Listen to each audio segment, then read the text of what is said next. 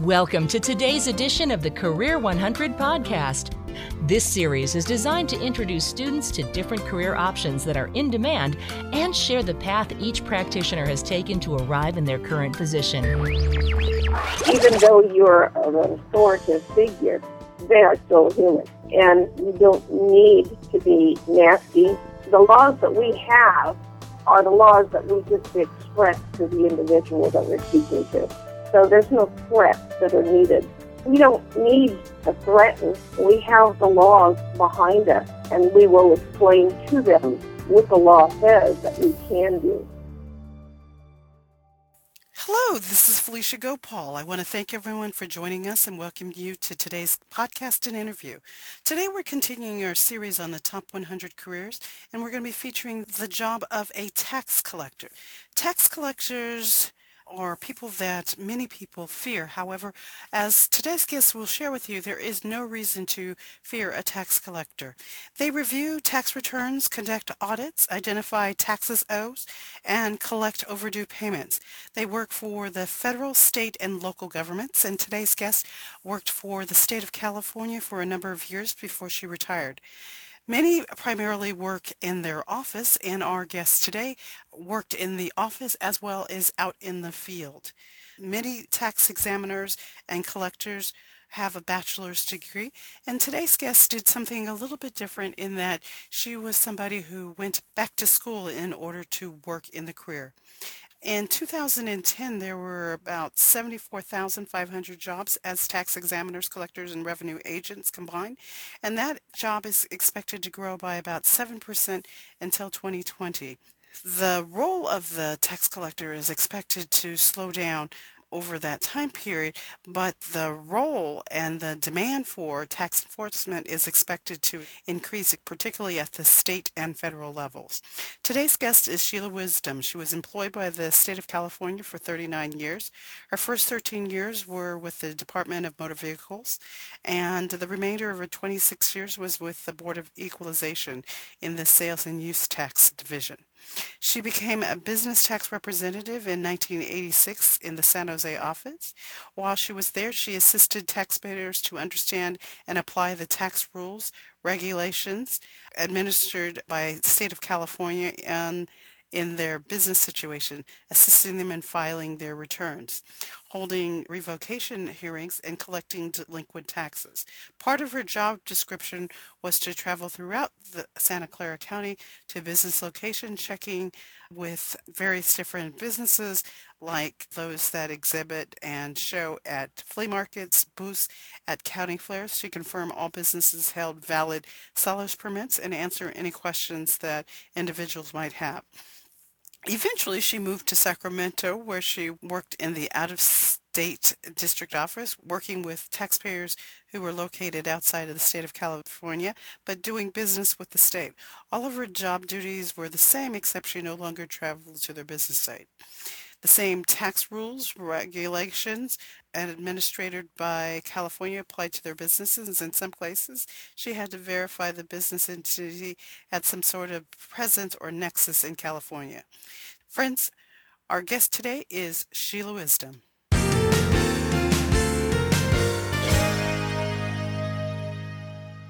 So, Sheila, could you tell me a little bit about how you came to be a tax collector?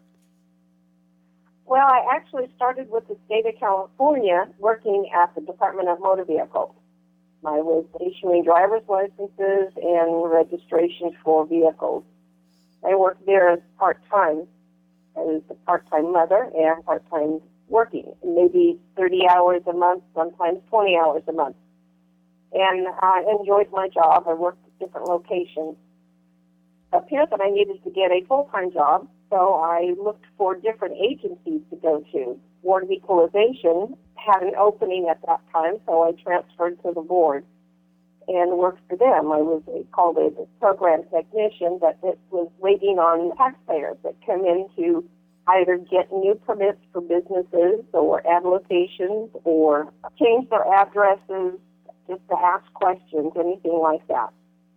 I worked as a technician for six years, and then I went to school. I, one of the people in my office was a tax rep, and I enjoyed watching what they did. So I went to school at nighttime and took the test for tax rep and was appointed the position. That was back in the 80s. It was great. I enjoyed it very much.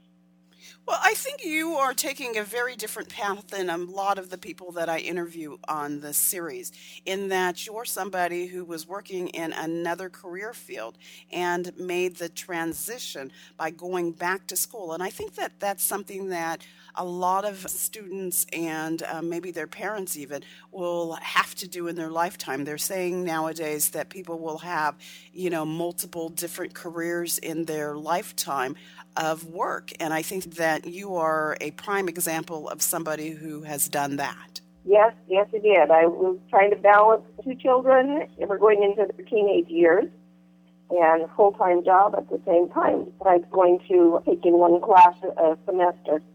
So it was a challenge back in those days. Well, it's a challenge, I think, back in those days as well as today. I remember my mother very similarly was going to school at the same time I was a teenager, and she was basically getting her undergraduate degree, and then she went back and followed that up with a master's degree. And I just remember, you know, her wanting to have her spend time with me, but she had other commitments because getting the education that she needed in order to go for the job was equally important to the family. And, you know, as a student, as a kid, you just had to respect that. And I can appreciate the sacrifice that you ended up making for your family in order to be prepared for your new position. Yes, it was fun because sometimes my son and I would sit down at the table and do our homework together. Like he was always faster than I was, but you know, I understand that. So let me ask you, what sorts of problems does a tax collector solve or deal with, if it might be another way to ask the question?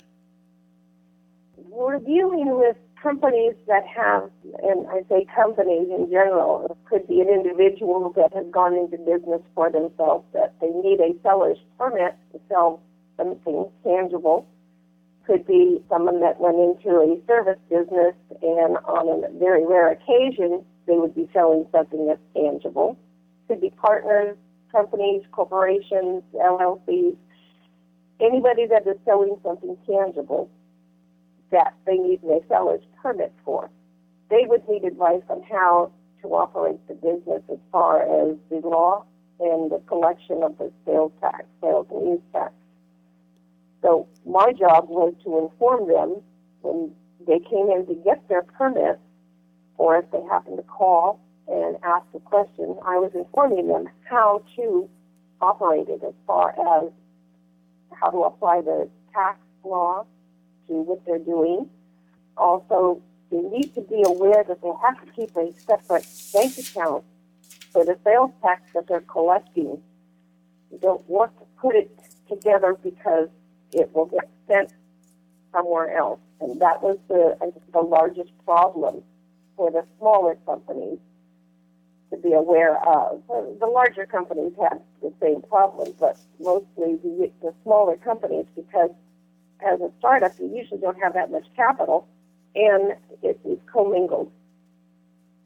So the biggest problem is to make them aware that the sales tax that they're collecting is not their tax, it's not their money, it is an actual tax that they owe to the state.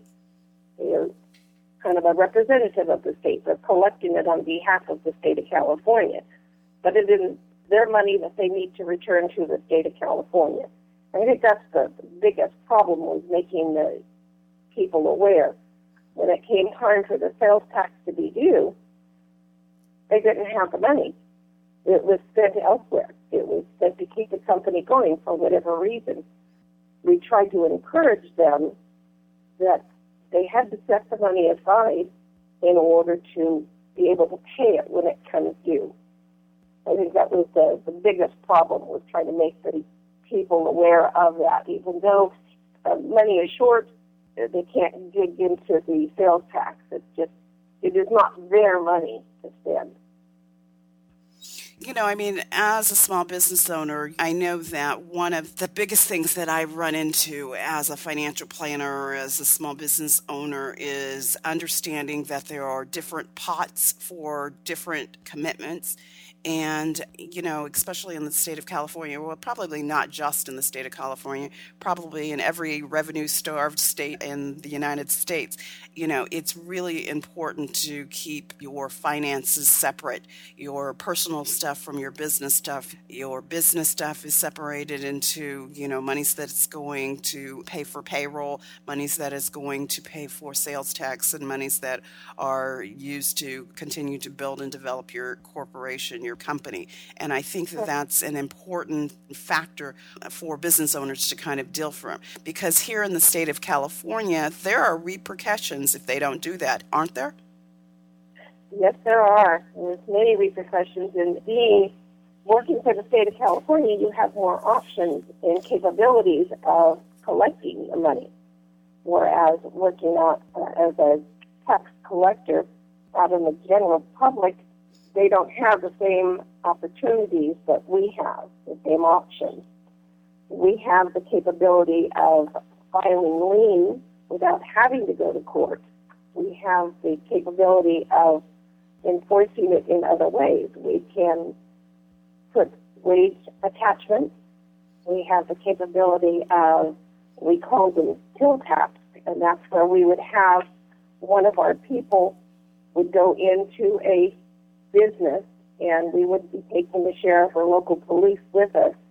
And as the people are taking the money in from their customers, we have the capability of taking that money at that point.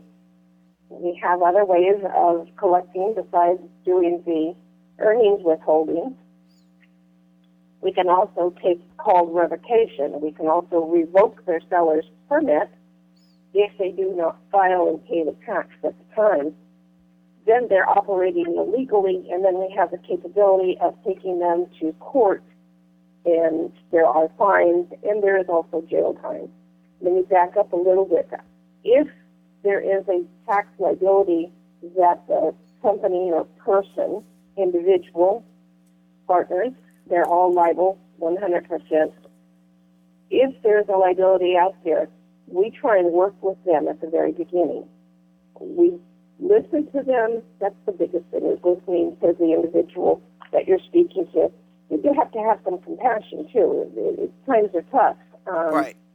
You want to be sure that they do understand that this is something that is due now. It's not due in payment. It's due in full. But we will work with them we have the opportunity of giving them, putting them on a payment schedule. And as long as they're doing a payment schedule on a timely manner, then there's no collection procedures that we all agree with until they cease making their payments. And then it is anything we can do to get the money. We have a lot of capabilities of searching for assets we have the capability of seizing assets and selling them.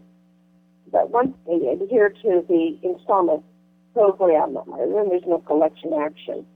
Once we file a lien against them, and, and a lot of times the lien is automatically filed when they hit a certain dollar amount that they owe. The lien is automatically filed, and once the liability is paid, then we send them out a release of lien. But the lien goes against their credit. So it's not something that, you know, we'd like to do, but unfortunately it's a provision that we have to assure that we do get the money that is due. Should the company uh, or individual file bankruptcy, we need to be aware of that so that we can put in our creditor claim. Right, a creditor claim, sorry. We put our creditor's claim in for the bankruptcy, so we need to be aware so that we can stop our collection procedures. Like everyone else, we have to back off on doing any type of collection. And we go through the courts on the collection as far as the bankruptcy goes. So we do collect, we do accept credit cards for payment. So we try and encourage the company or individual to try and seek out getting the payment elsewhere, whether it is a personal loan, whether it's a business loan, whether it's a loan from a company, person, in a uh, family member, however they can get the money, we do encourage them. The banks usually have a lower interest rate than we do, but that is, again, another option for them. If they cannot pay, we do take a financial report from them besides looking into their financial assets ourselves. If they have absolutely nothing and, and they're just really destitute, there is an offer in compromise that we will take into consideration. And that offer in compromise, it takes a while to go through, but it is another option. So it sounds like that the state of California has got lots of different opportunities and will try and work with taxpayers for a period of time until it gets to the point where the state of California really feels like they need to have some sort of sanctions put in place. So, you know, very similar and probably to some of the enforcement issues that people are concerned about with the IRS, the fact that you can do wage garnishments. I was surprised as you were sharing that you could also be standing next to their cash register as they're collecting revenues to make sure you get yours. So it definitely sounds like, you know, some of the problems or some of the the issues that uh, tax collectors deal with when they're working for the state of California are probably very unique to working for a governmental institution. Yeah, yeah.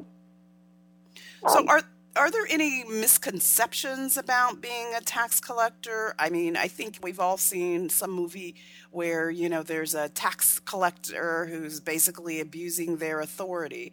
I would imagine that that's probably a pretty common misconception. But are there other misconceptions or myths that you could share with us? I think that the biggest thing is we're not hardcore. We are humans. We are understanding and that goes a long way. If you're understanding with the individual that you're speaking with, you don't have to be harsh. You don't have to be demanding as far as this is my way and that's it. It's just a human relationship that you're going to try and even though you're an authoritative figure, they are still human. And you don't need to be nasty. You don't need to be threatening the laws that we have are the laws that we just express to the individual that we're speaking to. That's just a fact. So there's no threats that are needed. And I think the people that call and are collecting for some type of a bad debt can be very threatening to you. And like I say, we don't need to threaten. We have the laws behind us and we will explain to them what the law says that we can do.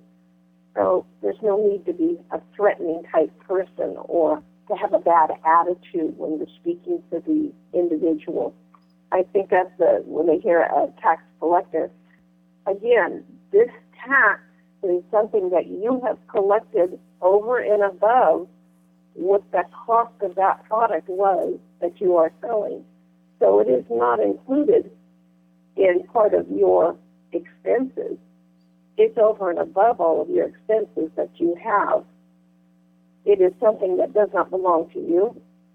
It is something that you are collecting for the state of California. I think that that's clear because I think that oftentimes if you've never dealt with a tax collector, you may liken them to a bill collector you know, who's calling you at all hours, calling you on the job, you know, threatening you, threatening to call your friends. I mean, I, you know, I used to be on the board of directors for a consumer credit counseling agency. And one of the things that I heard commonly from the people who were in the workshops that I taught at is they would tell the horror stories. You know, it's just like before I called consumer credit counseling, they would be calling me at all hours. They would call me every other hour. They would, you know, they would threaten to call me on my job. They would call me on my job. They found out my phone number. They found out my mother's phone number number and they would just keep calling you know and it's just like when you are in a position of authority like you were there's no reason to go there you could just have a conversation and it's just like I understand that you're experiencing some trouble in your finances, but the law says that I can do XYZ.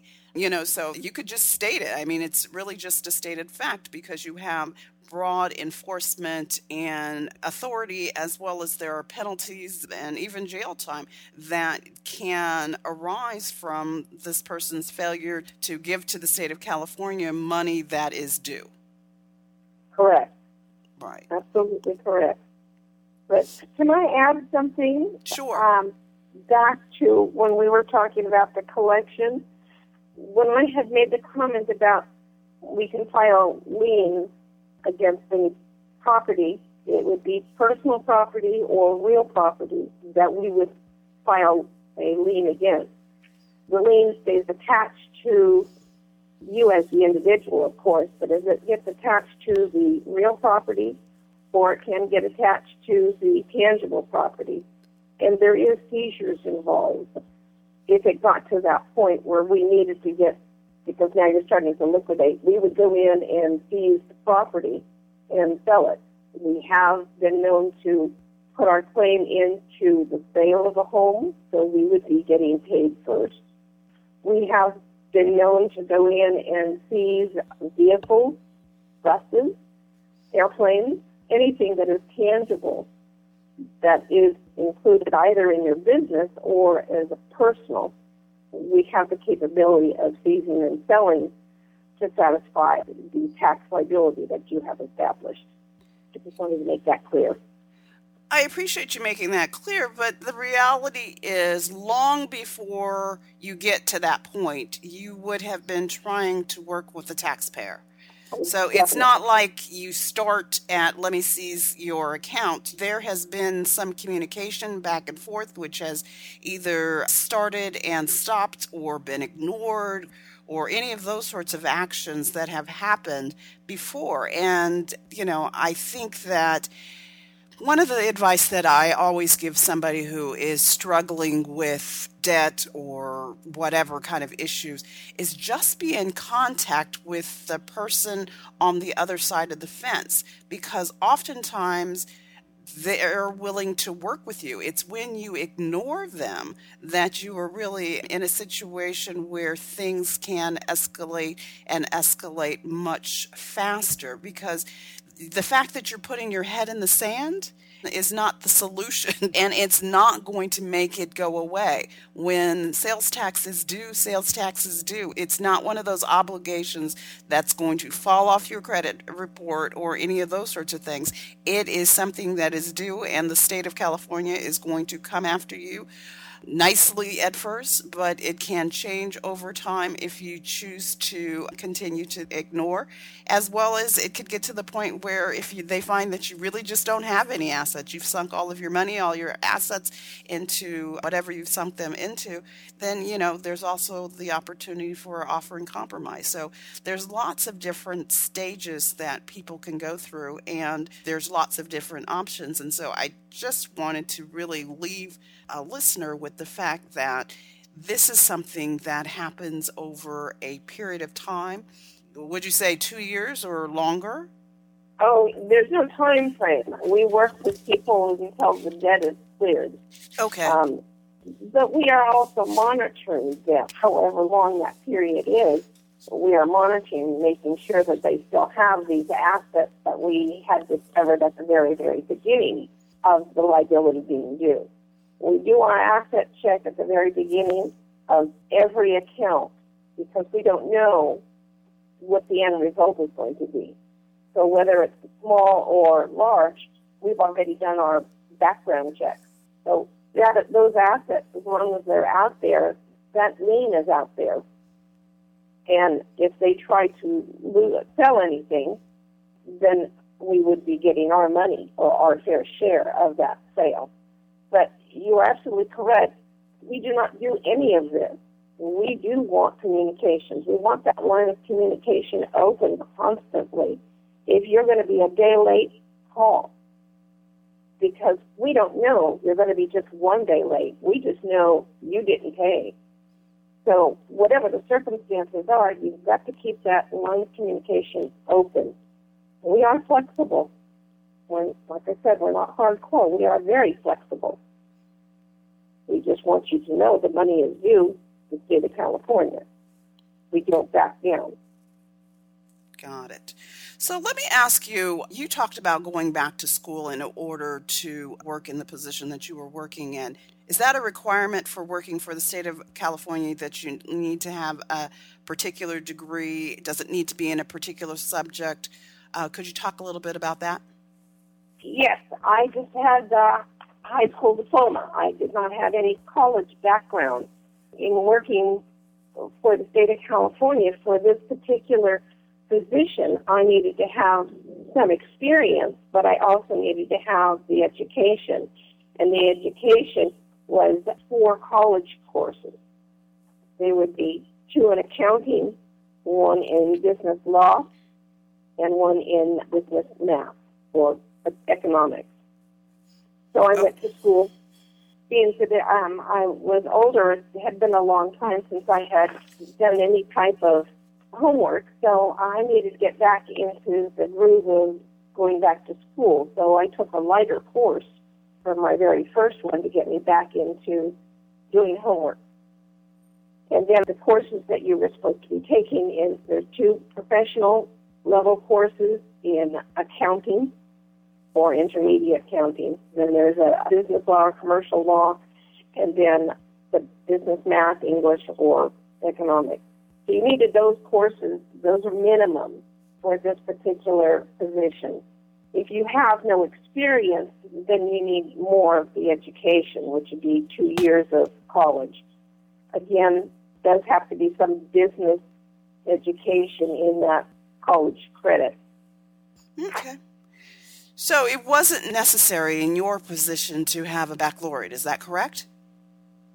That is correct correct. You do have to have some experience in some type of collection. If you have some experience, whether it be with the board of equalization, another agency that has some type of collection entity, but not collections from the outside of the state.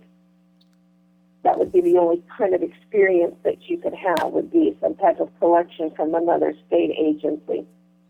All right. So it sounds like it's very specific and they've got their own requirements for what it is that they are looking for. And that's that's common in pretty much any position out there. So if you had the opportunity to give a young Sheila advice based on what you know today about going into your profession, what would you tell yourself? I would be a little more skeptical nowadays trying to go to work for the state only because of what is going on right now. They're trying to cut down on the pensions. They're trying to cut out the pensions. They're trying to slim down on the benefits.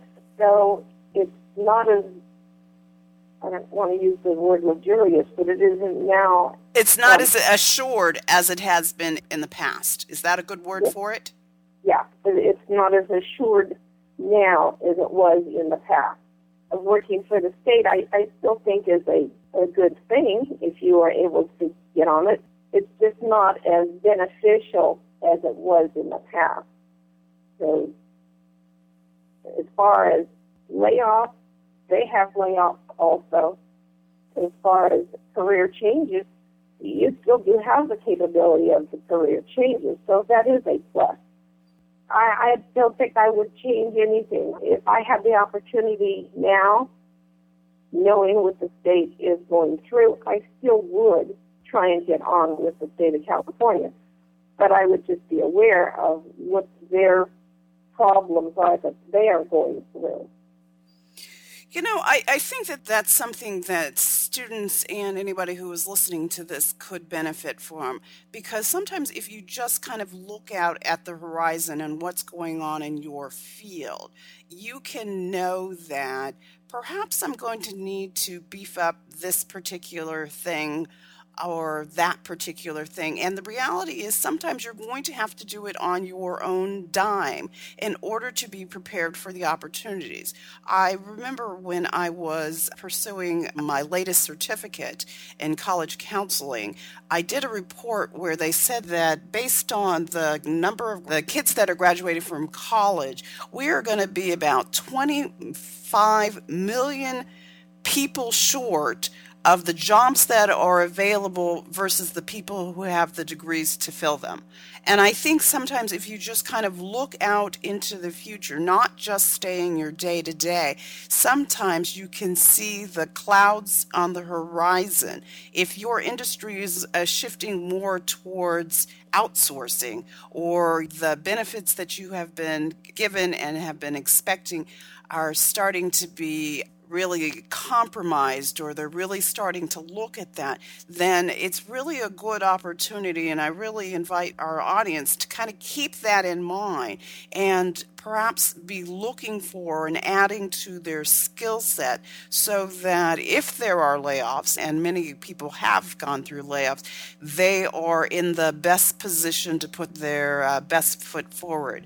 Sheila, I remember I was sharing with you about the fact that my mother got a degree when the base that she was working at was closing and her colleague did not. And so when the base closed, her colleague was now in her 40s and 50s without a degree versus my mother who now had two degrees. And so if you know something is happening in your industry in terms of the benefits they're providing or whatever. That doesn't mean that you don't go into the industry, but it does mean that you need to be cognizant and aware of how it will affect you, not just today, but how it might affect you Uh, you know, five years, 10 years, if you're getting started with the state of California, I imagine at some point, and this is my own guesstimation, at some point they're going to change. So if you are a new employee, you're going to be in a 401k as opposed to the pension plan. It just makes more sense for the state of California. And if that's the case, then that means that your retirement is going to be up to you. It's not going to be up to the state of California. And I think that that's something that somebody who is considering coming into the industry might need to be aware of. Absolutely. Absolutely true. Working for the state of California now, it would be a little bit concerning. They are laying off unfortunately, the people that are helping the public.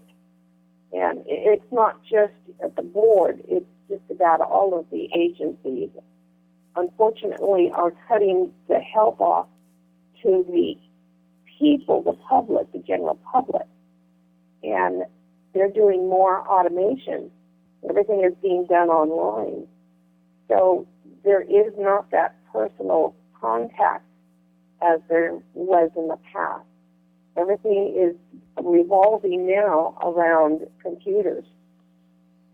Everything is either online or it's on the telephone, and you're eliminating a lot of personal contact. So again, it depends on the field that you go into as to what it's going to revolve around, or it's going to revolve into, you know, but as I said, I think that's a common trend. I mean, it's certainly happening in the state of California the layoffs, the moving more towards automation, removing the personal element. Um, certainly, it seems like it's happening in banking, it's happening in personal finance, it's happening in a lot of different different areas.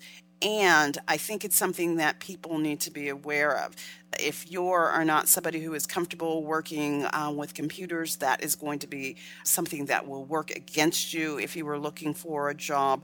In your job, I'd imagine if you're not a people person, that would not be something that would be favorable because you're working with taxpayers. So, uh, you know, I'd imagine that that would also be a deficit. So I think that really one of the things that I'd like to kind of have people understand about this particular uh, field is there is is a large customer service element involved. And somebody who is not good with people is probably not somebody who would be good in this position. Correct. Absolutely correct. I know nowadays that I'm in talking to some of my coworkers that you can apply for these types of permits online. You do not have to go actually to the office itself. You could mail in applications but you can just actually do it online, the whole interview. And that's different. It, um, I don't know whether I would have liked that when I was working. I, I'm a people person. I need to have the contact with the individual. That's what I enjoyed the most. No, I, I completely understand because it is the people element. It's one of the reasons why I moved from accounting to personal finance and into college planning is with those transitions, I ended up getting more and more contact with people. And for me, like yourself, that was something that was very, very attractive. Mm-hmm. So let me ask you we talked a little bit about some of the changes that were going on in the industry, especially working for the state of California. Uh, we talked about the fact that they're asking people to contribute more to their retirement, they're asking people to contribute more to their benefits, they're talking about perhaps taking away or reducing retiree benefits. Is there any other things that are kind of going on with the state of California that were affecting your position that people would need to be aware of? I'm not aware of anything in, in my position. I know that they still need tax representatives out there, different agencies call them, but there's still people that need advice, and that's something that you can't get online. You need to speak to an individual uh, especially in the sales tax, sales and use tax, you can read what the law says, but until it's actually explained to you in layman's terms, you're not going to understand it. The law on sales tax sometimes applies differently, so it's just not black and white. It's sometimes a little confusing. Take the food industry the food industry, you can buy that ice cream cone and not pay a sales tax, or you can buy that ice cream cone and pay sales tax, depending on how the product is, how the ice cream cone is sold, where it's sold. So there's a lot of variation. It's not all black and white. So there is still the need to talk to someone before the auditor gets there whether you do need a tax representative, that first step. I'm not sure if that answered your question or not. It did. So, why do you think that being a tax collector is on the list of the top 100 careers? I still think that you need that tax representative out there. You need to ask questions concerning your type of business. Without that knowledge, in the event you are audited for any of those agencies, you need to know what the law is and how it is applied. So the nature of your business. I don't think that they can cut back on those. That would be a very disservice to the public, whether it be for the IRS or the Franchise Tax Board or any other taxing agency. You need to have that verbal contact with the individual know if you're doing or how you're doing, what you're doing is correct by the law. You know, I really completely agree, you know, because I'm a small business owner and while I don't collect any sales tax, I know that at different points in the process of being in business, I've had questions about do I need this? Do I need that? And I'm not a, I mean, I will search for an answer on the internet, but then I'm always going to want to talk to somebody about, well, how does that apply to my situation? And it seems to me that your role as working for the Franchise Tax Board meant that you were one of those people that I could reach out to and talk to to clarify the question as it relates to my situation. Because as you stated earlier, you know, taxes unfortunately are not black and white. Correct. Correct. They're not. So and, and like I say, by reading the law, it doesn't say, but if you do this, this applies this way. But if you do it this way, it applies this way. Just a, a little gray area in a lot of places for it, a lot of different. And, and it's only by talking with like a person like yourself that you can really make that distinction because the internet will have everything in black and white. So let me ask you, do you have any final thoughts that you'd like to share with us today? It's a scary world out there. No, I'm glad I'm retired. I don't have any I have sympathy for the young people nowadays. I mean, this is just between you and me. Uh, it's just scary out there. Anybody who's starting out, I feel so sorry for my grandchildren. And why is that? Yeah, like you had said earlier, there's more people than there are jobs. Mm. They're doing away with so many jobs that I don't know what's going to happen to my grandchildren when they get to that age. And they're already starting. Got some that are in college that have changed their field a couple of times because of, you know, closing, because of jobs. Well, I guess I'm kind of optimistic about that. I think that students will benefit from a series like this so that they can make more informed decisions about what they go into. So oftentimes, you know, and this is just my feeling. So oftentimes we encourage our children to just do what you feel. But I think that in this day and time, there needs to be a little bit of pragmatism built into the decisions on what you do after you graduate in terms of, you know, is the field that you're going into going to be able to provide you with a job? Will the industry that you're thinking about going into be around in five years, 10 years? Will you be gaining some skills that you'll be able to? Take into another field because I think what is important is the training that you develop in college and perhaps the relationships you developed in college that will provide you the opportunities uh, that will grow out of that first job. You know, being able to tap into your alumni network. I know that my husband is heavily involved in his alumni network, and he got the job that he got because somebody had posted the job in his alumni network, knew him, and thought he was a good fit for it. So I mm-hmm. think the opportunities will be from being trained and understand the field that you're thinking about going in, as well as developing good skills and maintaining relationships and developing relationships. It's something that I don't know that schools necessarily emphasize, but it's something that I talk to my girls about all the time. My girls are pretty young. I've got an eight year old and an 11 year old. So, you know, I'm going to blink my eyes, and the next thing I know, they're going to be going off to college. And, you know, I talk to them about this stuff, not just because I do this all the time, but because I think it's important for them to think about it. And it's not that I don't want them to become actors or actresses or whatever that is, but, you know, I, I still remember that conversation with my father when I was picking majors.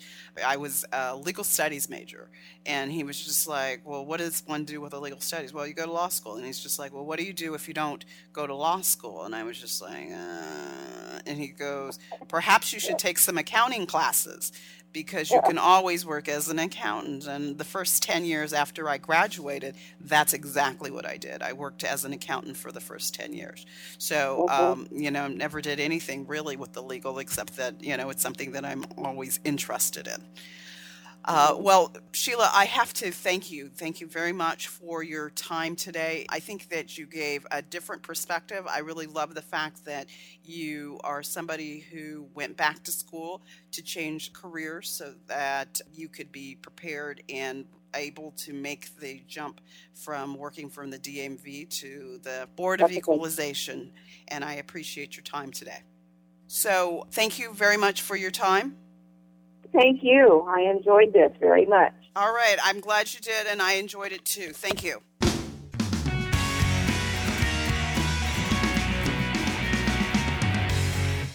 To learn more about the college planning process, I invite you to visit our website, collegefundingresource.com. I also encourage my listeners to keep coming back to listen to more of our Career 100 podcasts. If you like our podcast, I invite you to go to our iTunes channel and rate our podcast.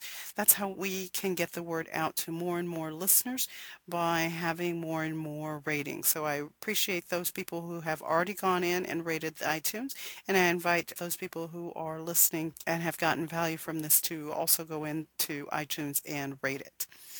At College Funding Resource, you'll be able to listen to guests like Sheila for free who have valuable information to share about the different careers that you might want to consider in your future.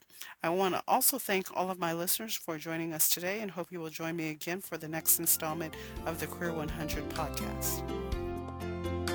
Thank you for listening to today's edition of the Career 100 podcast.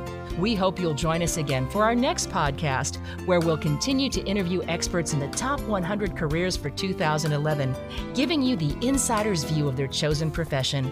If you'd like more information about planning and saving for college and to instantly download your free copy of College Funding Resources Report, Five Strategies That Parents Need to Start Using Today to Cut Their College Costs Tomorrow, visit www.collegefundingresource.com. That's www.collegefundingresource.com. This is Kathy Davis for the Career 100 podcast.